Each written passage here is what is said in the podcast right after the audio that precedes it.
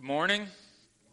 Uh, I'm Brian Fry. I'm campus minister with RUF, Reformed University Fellowship at Boise State. Thanks, thanks a lot, Brad, for the passage. I did. I said. I think it was about two months ago that I said, "Yeah, I can do July 3rd." And then after that, Brad says, "Hey, Malachi 3." So here we are. Um, no, I really. I mean, hey, it's in the Bible. Uh, and we're, it's one of those passages we maybe aren't always thrilled to read, uh, but we oughta. It's God's word. Um, somebody's got to preach it. Might as well be me. And uh, um, so I'm gonna I'm gonna make zero apologies for anything in this passage. I'll make some clarifications, hopefully, but zero apologies. Um, oh, I'll just add to the note on PCA and resolutions for rec- racial reconciliation. That's a mouthful. Um, uh, there's also uh, yeah, give to the Unity Fund. There's also a really helpful book that's that's come out called Heal Us, Emmanuel. Um, uh, it's a collection of essays, bunch of it's super super good stuff. It's all about racial reconciliation. What what what would that look like? Um, and the proceeds actually for that book will go, go to a fund to support uh, getting RUF started at historically black colleges and universities uh, to see uh, leaders and the church uh, grow and be nourished and built up places that we desperately need it, places that we've honestly just neglected uh, ministering and caring for the body of Christ. So, uh, so anyway, heal us, Emmanuel. Talk to me if you want, like the link to Amazon or something like that. Um, okay, so we've been working through Malachi. Where'd my water go? Excuse me. Two seconds. Go. Um, we've been working through Malachi for about the past month or so. Um, Old Testament prophet, last book of the Old Testament, at least in the English Bible. Um, uh, maybe for you, Old Testament prophets are kind of weird and, and obscure. they're worth looking at. Um, Malachi, in particular, is structured around a series of disputes, complaints that God has against his people. Um, and so, so Malachi as God's prophet, brings God's accusations before his people, and he says, Hey, look, my love for you and my commitment to you has never ever changed, but I have very, very good reasons to doubt your love for me and to doubt your commitment to me. Probably kind of applicable to us, right? I think God could probably honestly give any of us a list of disputes and say, Here are the very good reasons I have for doubting the degree of commitment you have to me, despite the fact that my commitment is unwavering. So, this morning, what we're looking at is uh, complaint number five of six. Um, and let's take a look at it. This is God's word. For I, the Lord, do not change. Therefore, you, O children of Jacob, are not consumed. From the days of your fathers, you have turned aside from my statutes and have not kept them. Return to me, and I will return to you says the Lord of hosts. But you say, How shall we return? Will man rob God? Yet you are robbing me. But you say, How have we robbed you? In your tithes and contributions. You are cursed with a curse, for you are robbing me, the whole nation of you. Bring the full tithe into the storehouse, that there may be food in my house and thereby put me to the test, says the Lord of hosts, if I will not open the windows of heaven for you and pour down for you a blessing until there is no more need. I will rebuke the devourer. This is a reference to some a locust or some other uh, insect that would eat their crops. I will rebuke the devourer for you, so that it will not destroy the fruits of your soil, and your vine in the field shall not fail to bear, says the Lord of hosts. Then all nations will call you blessed, for you will be a land of delight, says the Lord of hosts. Let's pray. Father in heaven, uh, we need your help. If we're going to understand your word, we thank you that you do speak to us. And we thank you that we, you, you speak to us clearly, but we confess there are times that we come to passages, passages like these that either make us uncomfortable or just are a, a, a challenge for us to figure out how we ought to actually apply it to our lives. So we ask you to help us with that even this morning. We pray most of all that you would be honored and glorified, not only this morning, but in our lives as a whole. We pray this in Jesus' name. Amen. Um, so I just, uh, actually, this is the first time I've been here Brad's been gone for two weeks. I've been gone for, I think, four weeks. Um, so it really is good to be back. Uh, I just got back a few days ago from a, it was about a six day trip to Seattle and Portland, uh, where I, well, I ate a lot of food, um, a lot, lot. I sat in a whole lot of traffic. I also used this as my once a year uh, opportunity to catch up on pop music. Um, that's a dangerous thing, by the way. Uh, nothing gets stuck in your head quite as hard as Bieber. So um, if you're considering catching up on pop music, just beware. Consider yourselves warned. Um, there's some decent stuff out there. Anyway, but the reason I went on this trip was not to sit in traffic, even though that's what I ended up doing. Uh, the reason I went was to go and to talk to a whole bunch of people for a whole lot of days about supporting RUF financially. That's what I did. Um, and that's part of my job. It's part of my. It's a regular part of my job. So I actually end up talking about money like a lot. Uh, probably more than a lot of you guys do. I talk about supporting the ministry of the church financially a lot. It's just part of my job. And a lot of people I talk to say, man, that must be really hard. I don't think I could do that. Um, and I think I, I, know what they mean. What they mean is that sounds extremely uncomfortable, and I'm better you than me. Um, that's what they mean. Why are why are we so uncomfortable talking about money? Like, why is this? So, why are you so tense right now? Because I just read Malachi three, and it talks about tithing. Um, what does that say about the way we view money? Uh, what does the way our level of discomfort in talking about money, especially other people's money, uh, what does that say about the way we view money? Um, every single person I talked to today leading up to this, they said, Well, what are you preaching on? I say, Malachi 3. It's about tithing. Every single one without exception said, Ooh, right? What, I did too a little bit. I was like, Ugh, Malachi 3. Okay. Um, why? Why is that our response? Uh, as far as I can tell, there's only two possible reasons why it would be uncomfortable, un- uncomfortable for us to talk about financially supporting the work of the church. One of two reasons. Either the work of the church isn't worth supporting, uh, or we have somehow, to some degree, bought into everything our culture tells us about money and its power and the level of importance that it has in our lives, and therefore the level of privacy that it deserves, uh, the level of intimacy that it involves, right? Maybe we, maybe honestly, the, those of us who are the most uncomfortable in talking about money probably need to hear this the most, uh, because a lot of our discomfort is really just us saying, I think our culture might be right. Maybe money really is all important. Um, so I would, I would invite you to relax, but I don't know if that would do any good. So I don't know. Be tense. Do what you want. Uh, we're going to look at this passage and see what it might have to teach us. Uh, three things I want us to notice about this passage. The first one is just this yes, this passage is talking about your money. Um, yes, this passage is about money. God's dispute with his people goes like this uh, Hey, you need to repent. You need to return to me, he says. And they say, Well, how are we supposed to repent? What are we supposed to return from? Uh, he says, Well, stop robbing me. And they say, Well, what, what do you mean? How are we robbing you? And he says, In your tithes and your contributions. You are robbing me by keeping back for yourself something that is rightly owed to me. You are taking for yourself something that belongs to me. That's what robbery is, right? You take something that rightly belongs to, to somebody else. Um, so we need a little context here, right? Everybody's saying, please, Fry, tell us something about like this is just Old Testament. And um, we do. We see the idea of tithing comes up uh, in the Old Testament a bunch. Uh, you see it in the Old Testament law. You see it in Leviticus, Numbers, and Deuteronomy. They talk about it, but actually, you can see as a practice, it goes back all the way to Genesis, Abraham, uh, and Jacob. We see both of them tithing.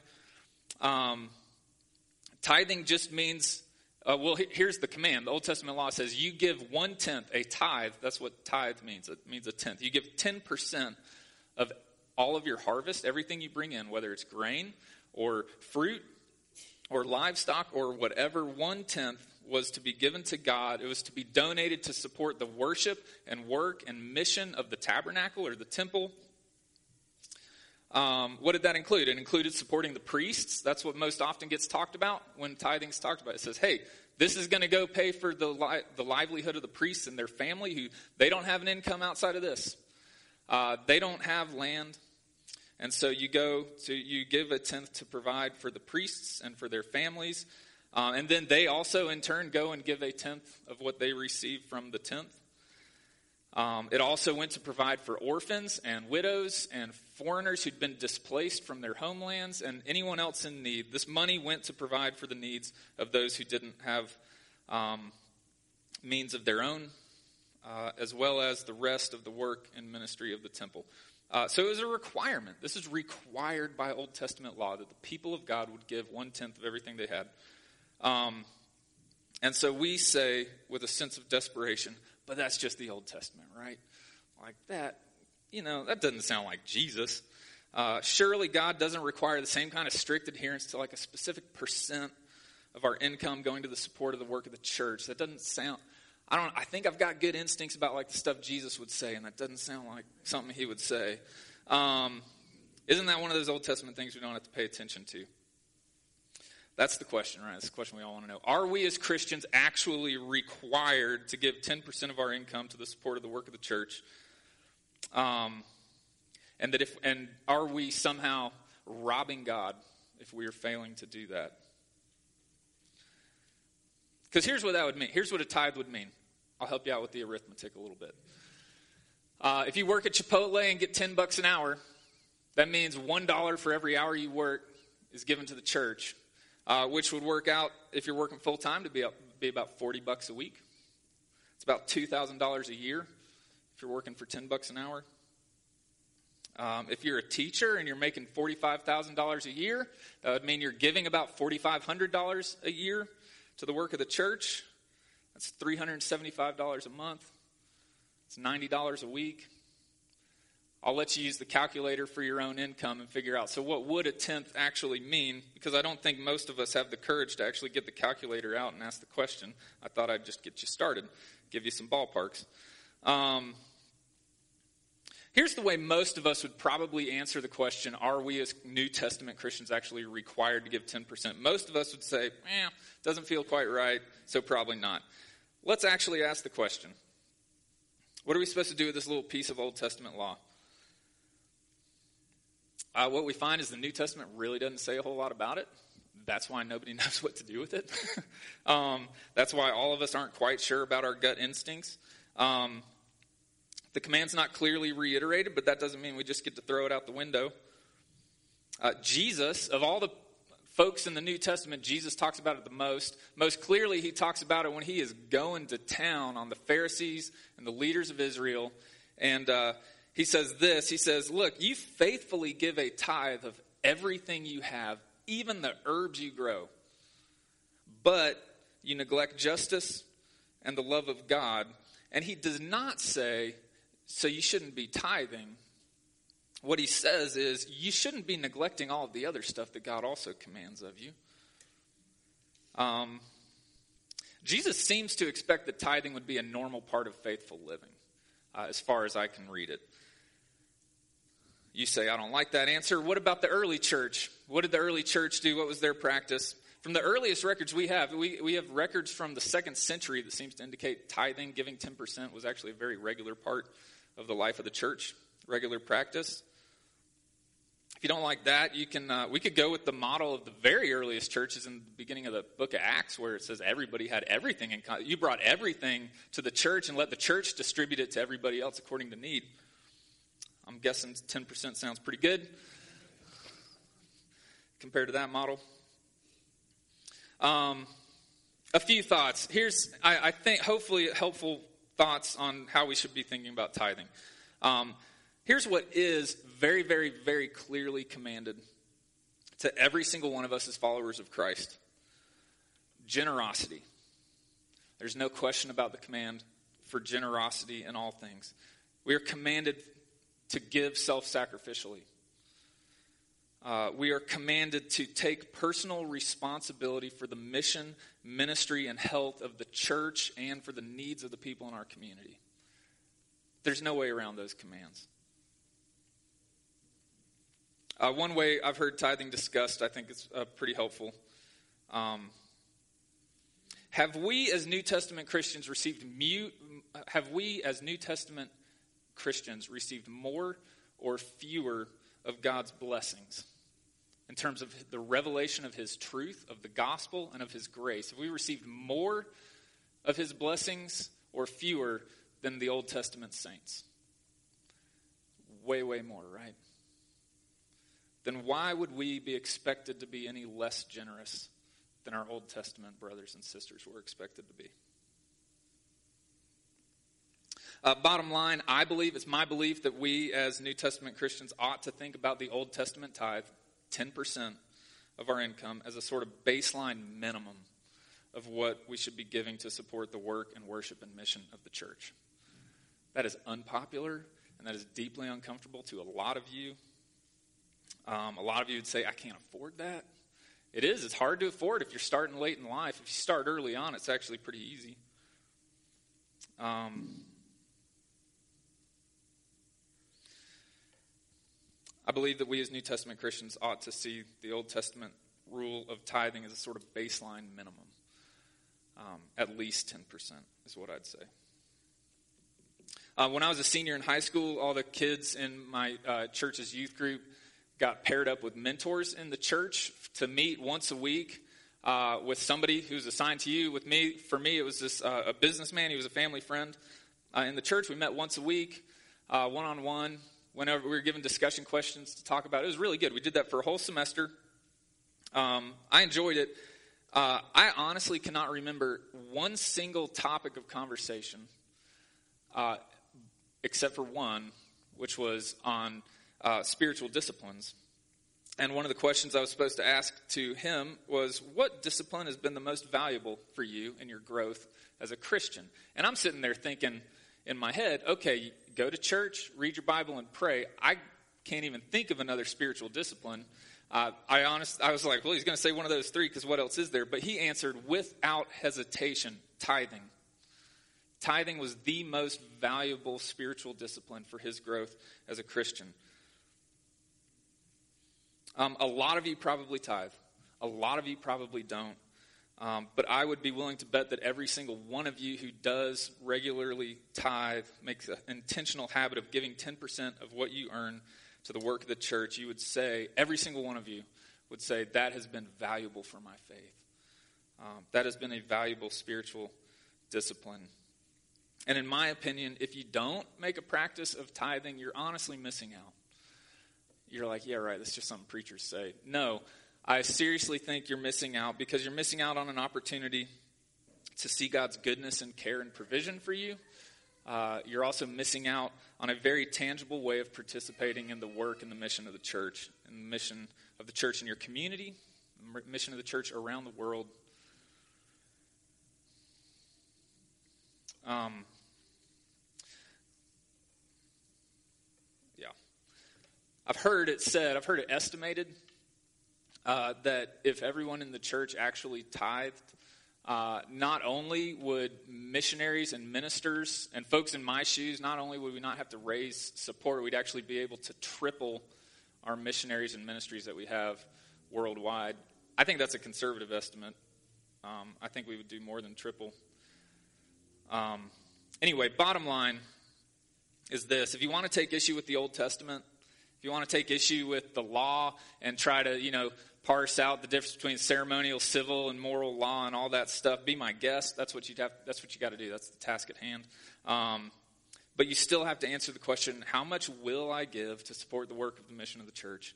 Uh, you have to ask the question: What does God's command for generosity and taking personal responsibility for the work of the church? What does that look like in my own life? Um, what does obedience look like if it doesn't look like tithing? That's the question you have to answer. Um, what percent will you give? Because, look, if we start to take uh, the, the heart of the command seriously, which is generosity, uh, not considering anything that we have as belonging to us, but it's simply entrusted to us by God, um, and taking responsibility for the church, if we started taking the heart of that command seriously, a lot of us would find we ought to probably give more than a tenth. Um, but that's where we begin to see this takes us to our second point. We begin to see this really, really a whole lot more about the heart than it is about the wallet. It's first about the, the heart, it's about motivation. Like everything else in the Christian life, uh, this has much, much more to do with our heart and our motivation than we'd like to admit. So, second thing we ought to notice is yes, this passage is about our money, but it, it is also about our worship. It's actually much more about our trust and our worship. Because look at God's actual complaint against his people. He's not, his complaint is not, hey, you're not tithing. Verse 6, he says, For I, the Lord, do not change. Therefore, you, O children of Jacob, are not consumed. In other words, you want to know why you're even still here? You want to know why you haven't been consumed? It's because I have never stopped caring for you. Verse 7 But from the days of your fathers, you've turned aside from my statutes and haven't kept them. So return to me, repent, and I will return to you. Look at that, the patience there. He says, Generations, you've just been ignoring all the things that I tell you to do, but come back to me. I'm eager to come back to you. So the people say, okay, sure, yeah, what's that supposed to look like? And God says, it looks like trusting me. It looks like trusting me with your money, yes, and your things and your security. So he says, verse 10, I love this. He says, Bring the full tithe into the storehouse so that there may be food in my house, and thereby put me to the test. Try me out. Put me to the test. See, the heart of the problem wasn't just that they weren't tithing, the heart of the problem was that they didn't trust God.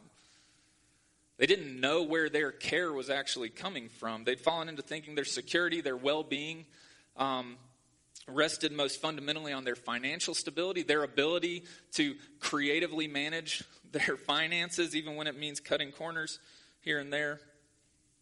They were trusting in their finances rather than trusting in God and so their sense of security was tied to their wealth. Their sense of security was uh, tied to what they had and how well they managed it rather than the one who actually cared for them. And as a result, what happened was their lives began to be shaped by uh, and oriented around their commitment to their money more than their commitment to God. The word for that is worship. So it really, honestly, when I read this, I think this is not first and foremost a, an eighth commandment issue, you shall not steal. It's really a first commandment issue, you shall have no other gods before me. You, shall, you will not worship anything but me. Um, Jesus said you, you cannot serve two masters. It's really basic economics here. He says you cannot serve both God and money. And what he means is like you've got a certain amount of service in your account. You've got a certain amount of trust that you have, and the degree to which you are serving the God of financial security and looking at that to give you, looking to that to give you peace and comfort and security, that is exactly the degree to which you are, are not trusting God and are not serving the one who actually actually cares for you and who actually gives you real security. It's about worship. Uh, if any of us think that what we worship what we build our lives around are not reflected by our bank accounts. We've never honestly looked at our bank accounts, right? Um, what you look to for meaning and purpose and security is always going to be reflected in the way that you handle your money. So we need to ask ourselves what does the way I use or don't use my money say about what I believe um, about God? What does it say about where my fundamental trust lies? Here's the thing um, worshiping money we think when we think of worshiping money we picture like giant house and yacht and elaborate vacations. It can look like that. Or it just looks like having a huge savings account so that we're sure to be comfortable forever. Uh, we think that that's sort of our picture of what worshiping money looks like. And so those of us who aren't in that position say well that's probably not a problem for me. Honestly worshiping money shows up just as much in anxiety about money constantly worrying about your financial security. Uh, because either way, what you're saying is my trust and my comfort, the degree of security that I feel in my life is directly tied to my financial security. Uh, okay, I'm going to borrow an illustration here from a pretty famous preacher uh, who most of you guys would know. Look outside. You can actually look out the windows. You can see Simplot Hill, which I can, well, yeah, I can see it. So, um, right, it's beautiful. There's no no house up there, of course, anymore, which is weird still. Um, grass, trees, birds, maybe some flowers. Most of them burned up. Um, but it's beautiful, right? This is a beautiful spot to be. Um, God didn't have to make that beautiful, correct? He didn't have to do that. I mean, he, it's just grass. It's just trees. It's like they're pretty pretty important, kind of. Um, but he not only made that, he made it beautiful. He not only made it beautiful, he actually takes care of it and actively provides for his creation. Right? So, why in the world do you think somehow now he's going to fail to take care of you? Uh, why do you think somehow he's going to fail to take care of someone who is his child, who he gave his son to purchase? Uh, what makes you think also that your financial well being does not also fall under his watchful care? Of course, the preacher I'm borrowing from is Jesus, that guy. Sermon on the Mount, Matthew 6. Uh, look at the birds of the heavens, look at the flowers. Does your Father not also care for you? Uh, this is exactly what God is saying here in Malachi. He's saying, Put me to the test. Try me out. Yes, even with your money. Verse 10 Put me to the test and see if I will not open the windows of heaven for you and pour down for you a blessing until there's no more need. I will rebuke the devourer for you so that it will not destroy the fruits of your soil and your vine and the field will not fail to bear fruit. Then all the nations will look at you and they will call you blessed for you are, a land of delight. In other words, like, will you trust me? And if you're not going to trust me, will you at least try me out? Will you put me to the test? Give me a shot. I would be happy to prove myself again. I've been proving myself for generations. Let me do it again because I love you so much and I'm so committed to you that I will do whatever it takes to convince you that I actually am trustworthy, that I actually do care for you, and that you actually are happiest and most secure when you are trusting me and not all these other things. That's the question for us, really. Will we trust him? And if we're not sure we're going to be willing to trust him, will we at least put him to the test? Will we try him out? And what better way to put him than, to the test than to see whether he can be trusted with our money? What's more trustworthy, your money or your creator? That's the question. Why don't you give him a shot? okay, last thing we need to see. Third thing. If we miss this, honestly, we miss the whole passage. We miss the whole book of Malachi. We miss the whole Bible. Um, yes, this passage is talking about our money, and that's deeply uncomfortable for a lot of us. Uh, yes, this passage is talking about our worship, but this passage is also talking about our Savior. This passage is talking about Jesus. Uh, if we stop reading before we see Jesus here, we're going to be left with, I need to give more money and I feel guilty. Um, and we've stopped short of the gospel and we've missed the point. We're left with moralism, really. Because the fact of the matter is this uh, none of us are faultless in the way we use our money, not to mention every other area of our lives. Uh, all of us at some point in time have robbed God by keeping for ourselves something that belonged to Him, whether it's our time or our money or our trust or our worship or whatever. The fact is, it honestly makes no sense at all for any of us to give up one penny of our hard earned money to invest in the work of a messy, uh, deeply imperfect church full, full of messy and deeply imperfect people unless we see Jesus here, unless we see the gospel. Because Jesus, what did Jesus do? 2 Corinthians 8, he was the one who, though he was rich, for your sake became poor, so that you in him might become rich. That's our Savior. That's the model we're given. He gave absolutely everything. Why? For you, for his church, to purchase his bride. This is, this is right in the middle. That verse is in the middle of Paul's argument, uh, his explanation to the church in Corinth about why they ought to be financially supporting the work of the church. I'm not like inserting an out of context verse into the discussion of tithing. This is Paul's explanation. He says, You want to know why you ought to give to the church? It's only, you shouldn't, unless, of course, Jesus actually gave everything for his church. Jesus did exactly what Israel was failing to do here in Malachi, not to mention the rest of the Old Testament.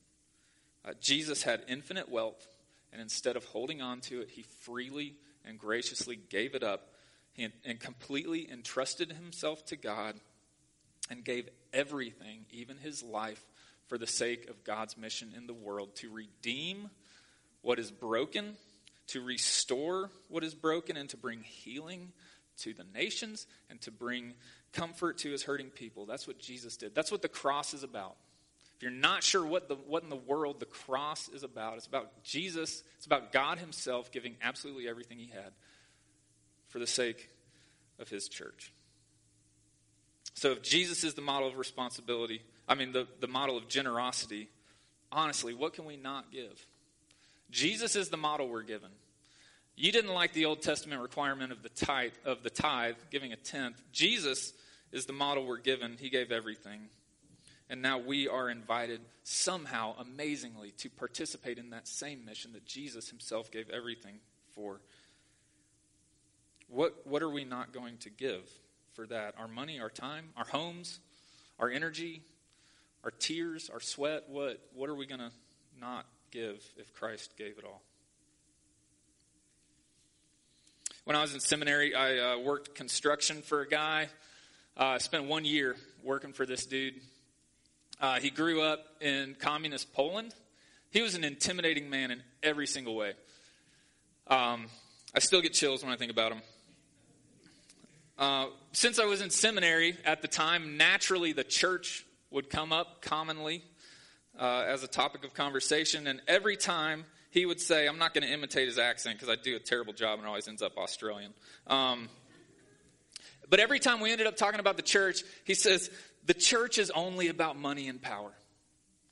The church has only ever been about money and power. So he would go, because his wife was a pretty devout Catholic, so he would go with her, but he says, I don't, I don't buy any of it. It's all money and power. That's where some of you are. Honestly, you're listening to me and like, ah, classic church, talking about money. Uh, you come in with a whole lot of baggage from your history with the church. You have seen power and money both misused and abused by people in authority, people who stand right here and have misused money. And uh, I don't, I'm not saying this pulpit. I think we've done a fair job. But you have justified reasons to be kind of cynical and skeptical about anything the church would have to say about money. Um, and so you hear this and you're like, here we go again. Um, this is what the church is always about. It's always about money. And you're this guy standing up front just wants to guilt me into giving my money away to the church. Um, two things I would say to that. First of all, giving to the church is not something that anyone ever expects of someone who does not consider themselves a part of the church. Never. Um, if you do not consider yourself a Christian, or if you're just not really sure, do not give. You shouldn't give. At best, it would just be pointless uh, at worst, it would be deeply hurtful because somehow you feel like you're earning some little God points and you're a few steps further down the road. That's just not how it works. Don't give. Uh, the second thing I'd say, though, is this uh, giving to the church has nothing to do with guilt. It's not supposed to, at least. Um, it is about freedom and worship and imitating Christ out of joy and love and a deep and personal knowledge of your Father who cares for you, who does not change, verse 6, and will not change and will not cease to care for his children. It is freedom and worship and imitating Christ. It's about grace. Uh, it's not about guilt, it's about grace. You mix those two up and you lose the gospel, you lose everything. If you lose the gospel, I really don't care how much money you give to the church. It really doesn't matter. It's never going to be enough. If it's driven by guilt, you will never, you can never possibly give enough to purchase God's smile on your life. You could never possibly give enough to purchase God's care for you, manipulate Him into taking care of you the way you want to be taken care of. You could give away every single penny, and you will not get rid of your guilt. You can't. And you cannot manipulate God into giving you an easier life.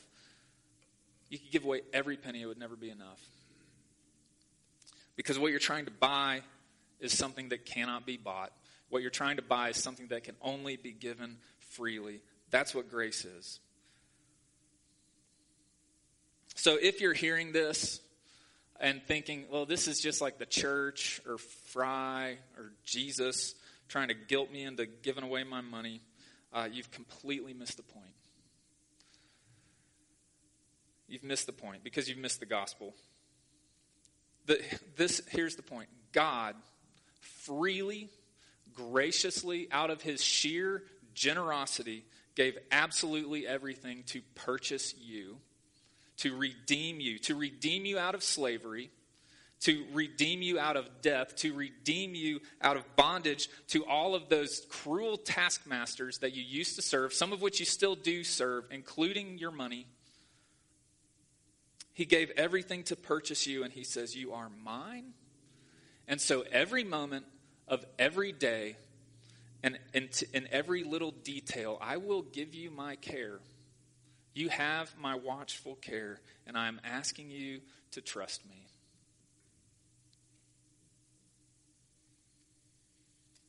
Put me to the test, he says. He who did not spare his own son, but freely gave him up for us all, how will he not also with him graciously give us all things? Will you trust him? Have you found God to be trustworthy? And if you have not yet found him to be trustworthy, will you at least put him to the test? Let's pray.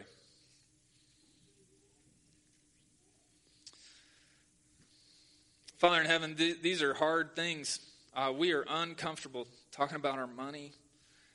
Um, we are even more uncomfortable talking about how we have failed to obey you. Forgive us, Father, for our small view of your generosity to us. I pray that no one would leave this morning feeling uh, guilted or shamed about their money. But, Father, that we would all leave more sure of your care for us, more sure of your commitment to us, and honestly asking what would it look like for us to trust you, yes, even with our money and our whole lives. Convince us of your grace a little bit more this morning, we pray in Jesus' name.